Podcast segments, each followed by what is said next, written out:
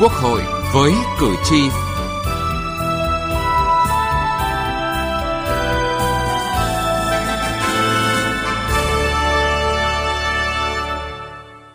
Thưa quý vị và các bạn, Ủy ban Trung ương Mặt trận Tổ quốc Việt Nam vừa tổ chức hội nghị hiệp thương lần thứ nhất thỏa thuận về cơ cấu thành phần, số lượng người của cơ quan, tổ chức đơn vị ở Trung ương được giới thiệu người ứng cử đại biểu Quốc hội khóa 15. Với tinh thần dân chủ, khách quan, thẳng thắn, xây dựng trách nhiệm cao, các đại biểu cho ý kiến vào dự kiến của Ủy ban Thường vụ Quốc hội và tờ trình của Ban Thường trực Ủy ban Trung ương Mặt trận Tổ quốc Việt Nam về cơ cấu thành phần, số lượng người ở Trung ương được giới thiệu ứng cử đại biểu Quốc hội khóa 15 nhằm bảo đảm tỷ lệ đại diện hợp lý của các tầng lớp nhân dân trong các cơ quan quyền lực nhà nước. Chương trình Quốc hội với cử tri hôm nay đề cập nội dung này.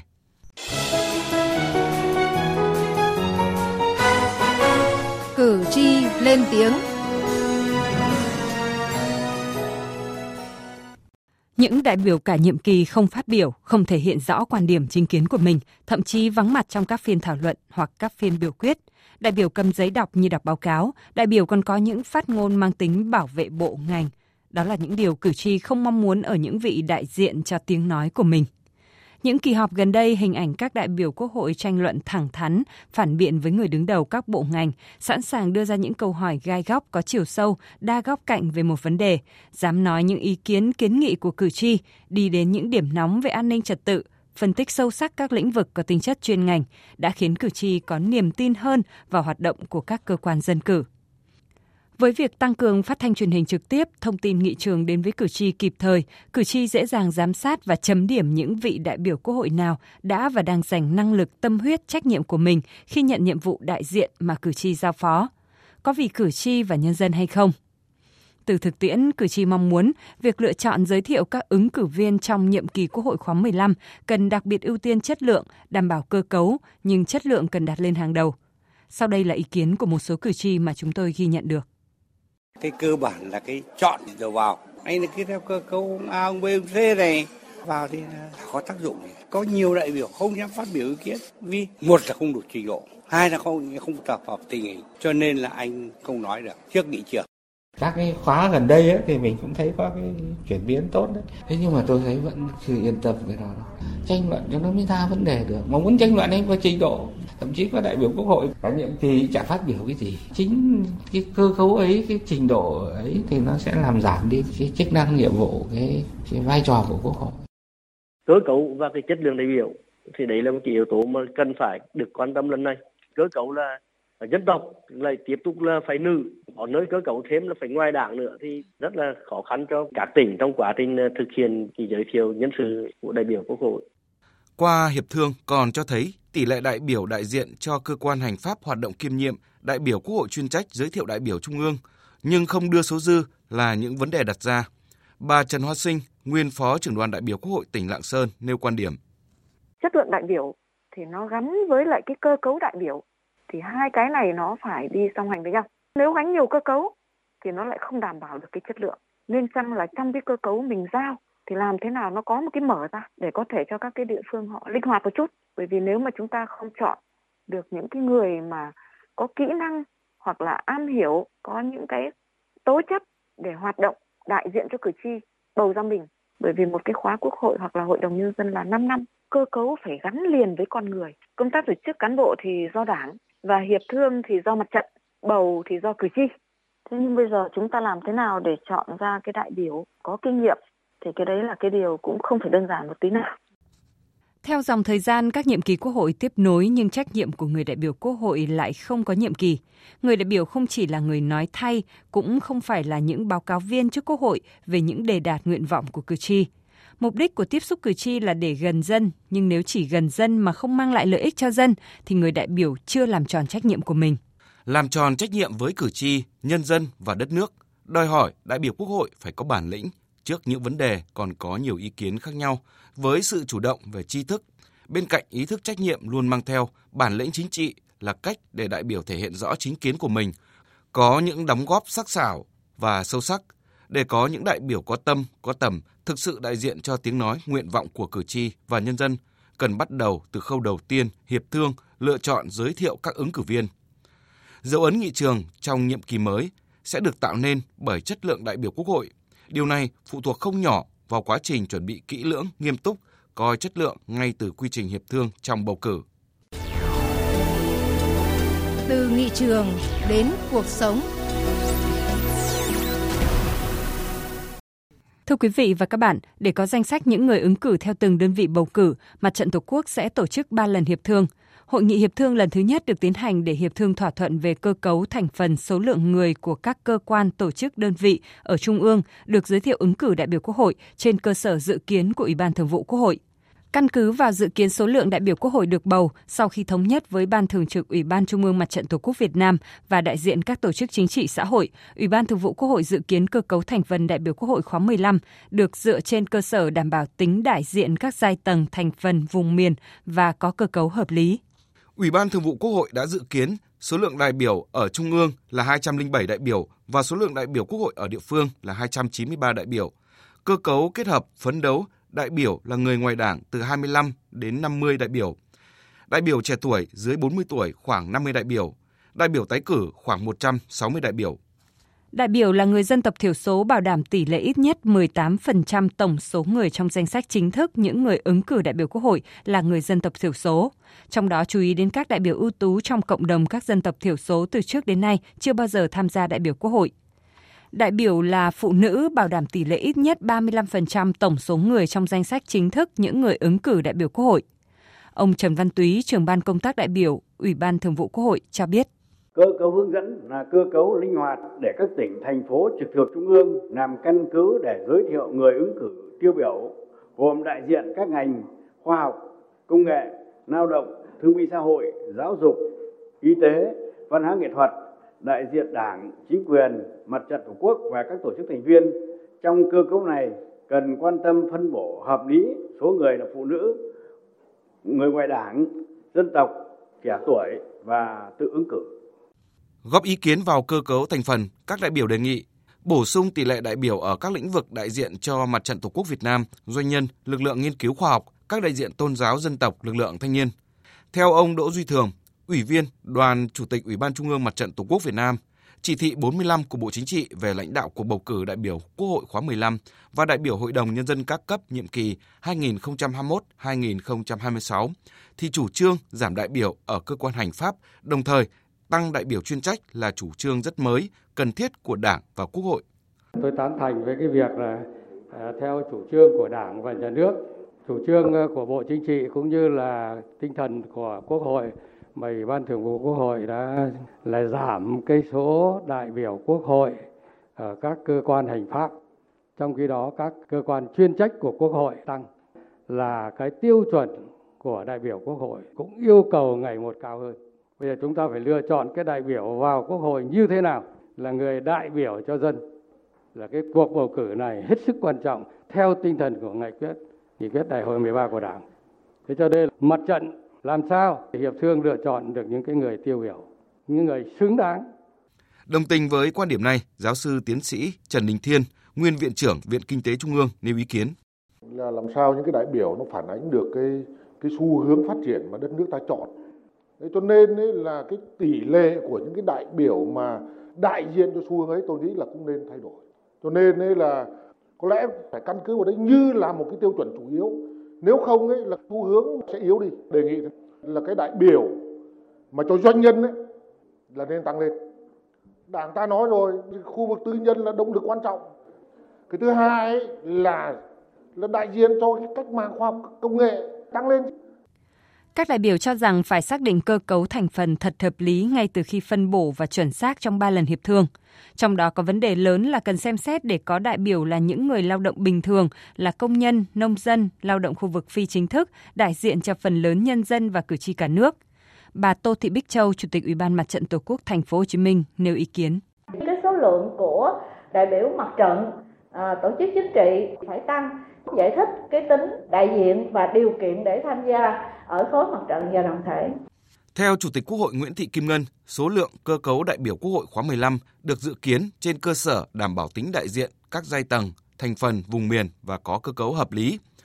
Đoàn Chủ tịch Ủy ban Trung ương Mặt trận Tổ quốc Việt Nam tổ chức để thỏa thuận về cơ cấu thành phần số lượng người của cơ quan, tổ chức đơn vị ở Trung ương được giới thiệu ứng cử đại biểu Quốc hội khóa 15 Đồng thời, Ủy ban Mặt trận Tổ quốc các tỉnh, thành phố Đồng thời, Ủy ban Mặt trận Tổ quốc các tỉnh, thành phố khẩn trương tiến hành hội nghị hiệp thương lần thứ nhất để thỏa thuận về cơ cấu, thành phần, số lượng người của cơ quan, tổ chức đơn vị ở địa phương. Để chuẩn bị tốt cho các bước của quy trình hiệp thương, ờ, giới thiệu người ứng cử vào đại biểu Quốc hội và Quốc hội khóa 15, tôi đề nghị Mặt trận Tổ quốc và các tổ chức thành viên cần thực hiện tốt các nhiệm vụ thảo luận dân chủ, đóng góp ý kiến tập trung về cơ cấu, thành phần. Ban thường trực của Ủy ban Trung ương Mặt trận Tổ quốc Việt Nam kịp thời hướng dẫn nghiệp vụ hiệp thương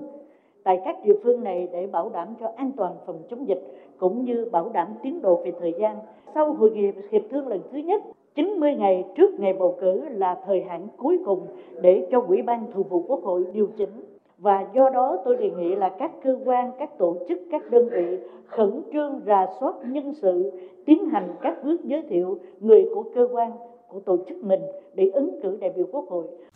Thưa quý vị và các bạn, tính ưu việt của thể chế chính trị nước ta khi xác định rằng Quốc hội là cơ quan đại biểu cao nhất của nhân dân, cơ quan quyền lực nhà nước của nước Cộng hòa xã hội chủ nghĩa Việt Nam. Hội đồng Nhân dân là cơ quan quyền lực nhà nước ở địa phương, đại diện cho ý chí, nguyện vọng, quyền làm chủ của nhân dân, chịu trách nhiệm trước nhân dân. Các tầng lớp nhân dân đều có đại biểu của mình trong các cơ quan quyền lực nhà nước đó. Vì vậy, việc dự kiến phân bổ số lượng đại biểu về cơ cấu thành phần những người ứng cử để bầu vào Quốc hội và Hội đồng Nhân dân các cấp là một chế định rất quan trọng trong luật bầu cử đại biểu Quốc hội và đại biểu Hội đồng Nhân dân, thể hiện tính dân chủ, công khai, minh bạch trong việc lựa chọn, giới thiệu người ứng cử nhằm bảo đảm cơ cấu thành phần và tỷ lệ đại diện hợp lý của các tầng lớp nhân dân trong Quốc hội và Hội đồng Nhân dân các cấp, thể hiện quyền lực của nhân dân trong các cơ quan quyền lực nhà nước của nhân dân, do nhân dân, vì nhân dân.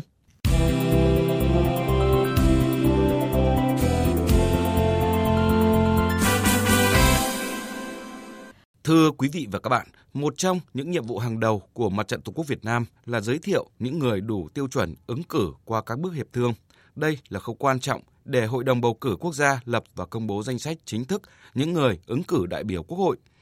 Ủy ban bầu cử các cấp và địa phương lập và công bố danh sách chính thức những người ứng cử đại biểu Hội đồng Nhân dân cung cấp, đảm bảo số lượng, chất lượng, thể hiện đúng cơ cấu, thành phần đại diện cho trí tuệ khối đại đoàn kết toàn dân tộc, Mặt trận Tổ quốc Việt Nam làm tốt chức năng hiệp thương sẽ góp phần cho khóa tới có được đội ngũ cán bộ quản lý được nhân dân tin tưởng. Ông Ngô Sách Thực, Phó Chủ tịch Ủy ban Trung ương Mặt trận Tổ quốc Việt Nam nhấn mạnh. Cái việc ờ, lựa chọn ờ, giới thiệu ứng cử viên ờ, chuẩn bị cho công tác hiệp thương đây là cái công việc rất là quan trọng và cần phải chuẩn bị chú đáo thì trung ương mặt trận tổ quốc căn cứ vào luật uh, bầu cử đại biểu quốc hội luật tổ chức quốc hội, luật tổ chính quyền địa phương và các văn bản ờ, triển khai thì đã có cái kế hoạch xây dựng các cái cuộc hiệp thương thì rất phải chú trọng phải chọn làm sao để sau khi mà cái danh sách ờ, sau ba lần hiệp thương mình giới thiệu ra những người ờ, giới thiệu ra là phải bảo đảm được cái số số dư số dư qua mỗi lần hiệp thương lập danh sách được những người ứng cử và những người ứng cử này phải bảo đảm số dư cho mỗi đơn vị bầu cử và cái số dư này thì nó phải bảo đảm tiêu chuẩn lên hàng đầu, cử để người dân lựa chọn để chọn được ai cũng xứng đáng nhiều ý kiến cũng đề nghị trong quá trình hiệp thương lựa chọn các ứng cử viên Ủy ban Mặt trận Tổ quốc cần bám sát tiêu chuẩn đại biểu để cọ sát về chất lượng người được giới thiệu ứng cử. Trong đó vấn đề hàng đầu trong hoạt động của đại biểu, ngoài học vấn thể hiện qua cấp độ được đào tạo thì trong lãnh đạo nên kết hợp với việc lấy ý kiến cử tri nơi công tác, nơi làm việc, địa bàn hoạt động, nơi cư trú để nắm bắt được tinh thần thái độ công tác, kết quả công việc cụ thể, mức độ gắn kết với nhân dân, đạo đức tư cách của người được giới thiệu ứng cử. Hết sức tránh hình thức, ngợp về bằng cấp, những lời nói hoa mỹ mà không biết rõ thực hư công việc, đạo đức, lối sống ra sao. Theo ông Trần Văn Hùng, thành phố Nam Định, tỉnh Nam Định, người dân rất muốn những bức xúc thiết thực cần được giải quyết và đặc biệt là những vấn đề tồn tại trong nhiều năm thì Quốc hội, đại biểu Quốc hội theo dõi, giám sát, quy trách nhiệm rõ ràng. Vì thế, công tác bầu cử đại biểu Quốc hội, Hội đồng Nhân dân các cấp phải lựa chọn được những ứng cử viên có đức, có tài để cử tri bầu ra những đại biểu xứng đáng, đại diện cho ý chí, nguyện vọng của nhân dân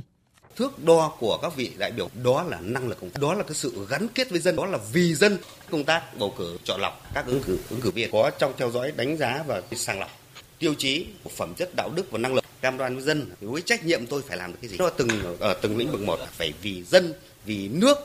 Giáo sư, tiến sĩ Trần Ngọc Đường, nguyên phó chủ nhiệm văn phòng Quốc hội cho rằng, đại biểu Quốc hội là yếu tố cấu thành Quốc hội, đại biểu Quốc hội chất lượng. Yếu thì hoạt động của Quốc hội không thể mạnh. Không vì cơ cấu mà giảm mất chất lượng. Qua cả cái kỳ bầu Quốc hội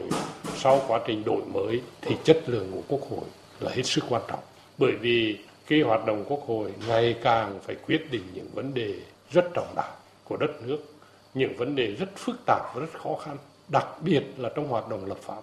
Thưa quý vị, thưa các bạn, danh sách những người ứng cử đại biểu Quốc hội khóa 15 và đại biểu Hội đồng Nhân dân các cấp nhiệm kỳ 2021-2026 đảm bảo quy trình lựa chọn giới thiệu thực sự dân chủ, công khai và chặt chẽ, dựa trên ý kiến nguyện vọng của cử tri, của nhân dân đối với những người ứng cử đại biểu Quốc hội, đại biểu Hội đồng Nhân dân. Quy trình lựa chọn giới thiệu đó với sự sửa đổi bổ sung hoàn thiện là quyền phúc quyết của cử tri, của nhân dân thì không bao giờ thay đổi – là con đường duy nhất bảo đảm cho thành công của cuộc bầu cử Quốc hội khóa 15, Quốc hội của thời kỳ đổi mới và hội nhập quốc tế.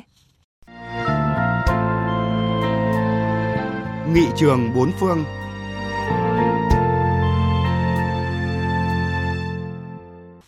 Thưa quý vị và các bạn, Hội nghị Hiệp thương Nhân dân còn được gọi là Hội nghị Tư vấn Nhân dân là cơ quan lập pháp nằm trong hệ thống chính trị của Indonesia. Kể từ cuộc tổng tuyển cử năm 2004,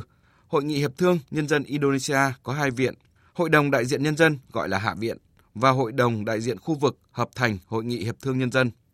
Tiết mục nghị trường bốn phương hôm nay, chúng tôi giới thiệu về Hội nghị Hiệp thương Nhân dân của Indonesia. Về bầu cử, quy chế bầu cử nghị viện ở Indonesia được áp dụng từ năm 1955, trải qua vài lần thay đổi trở thành hệ thống bầu cử hiện nay – Năm 2002, 14 điểm sửa đổi được đưa vào hiến pháp, trong đó có quy định tất cả các nghị sĩ của cả hai viện được bầu theo nhiệm kỳ 5 năm theo nguyên tắc bỏ phiếu kín, phổ thông đầu phiếu trực tiếp trên toàn quốc. Bầu cử nghị viện ở Indonesia là bầu cử theo đảng phái. Hệ thống đảng phái của Indonesia hiện nay không cho phép một đảng nào chiếm đa số trong nghị viện. Vì vậy, các đảng lớn thường phải thỏa hiệp với nhau để thành lập chính phủ liên minh. Hội nghị Hiệp thương Nhân dân có quyền soạn thảo và sửa đổi hiến pháp năm 1945. Tuy nhiên, theo quy định, các đại biểu không được đề xuất thay đổi lời nói đầu và hình thức đơn nhất của nhà nước Indonesia đã được ghi trong bản hiến pháp này. Đề xuất sửa đổi hiến pháp có thể được đưa vào chương trình nghị sự của hội nghị nếu được đệ trình bởi tối thiểu 1 phần 3 tổng số thành viên hội nghị. Bất kỳ đề xuất sửa đổi các điều khoản trong hiến pháp phải được trình dưới dạng văn bản và phải nêu rõ ràng điều khoản nào cần sửa đổi cùng lý do sửa đổi. Kiến nghị sửa đổi hiến pháp được gửi đến lãnh đạo hội nghị. Sau khi nhận được yêu cầu sửa đổi, lãnh đạo Hội nghị Hiệp thương Nhân dân sẽ tiến hành các bước kiểm tra liên quan đến số lượng đề xuất và văn bản đề xuất lý do sửa đổi kéo dài trong vòng 30 ngày. Trong khi kiểm tra, lãnh đạo Hiệp thương Nhân dân tổ chức họp với các lãnh đạo đảng phái, liên minh để thảo luận về các yếu tố sửa đổi.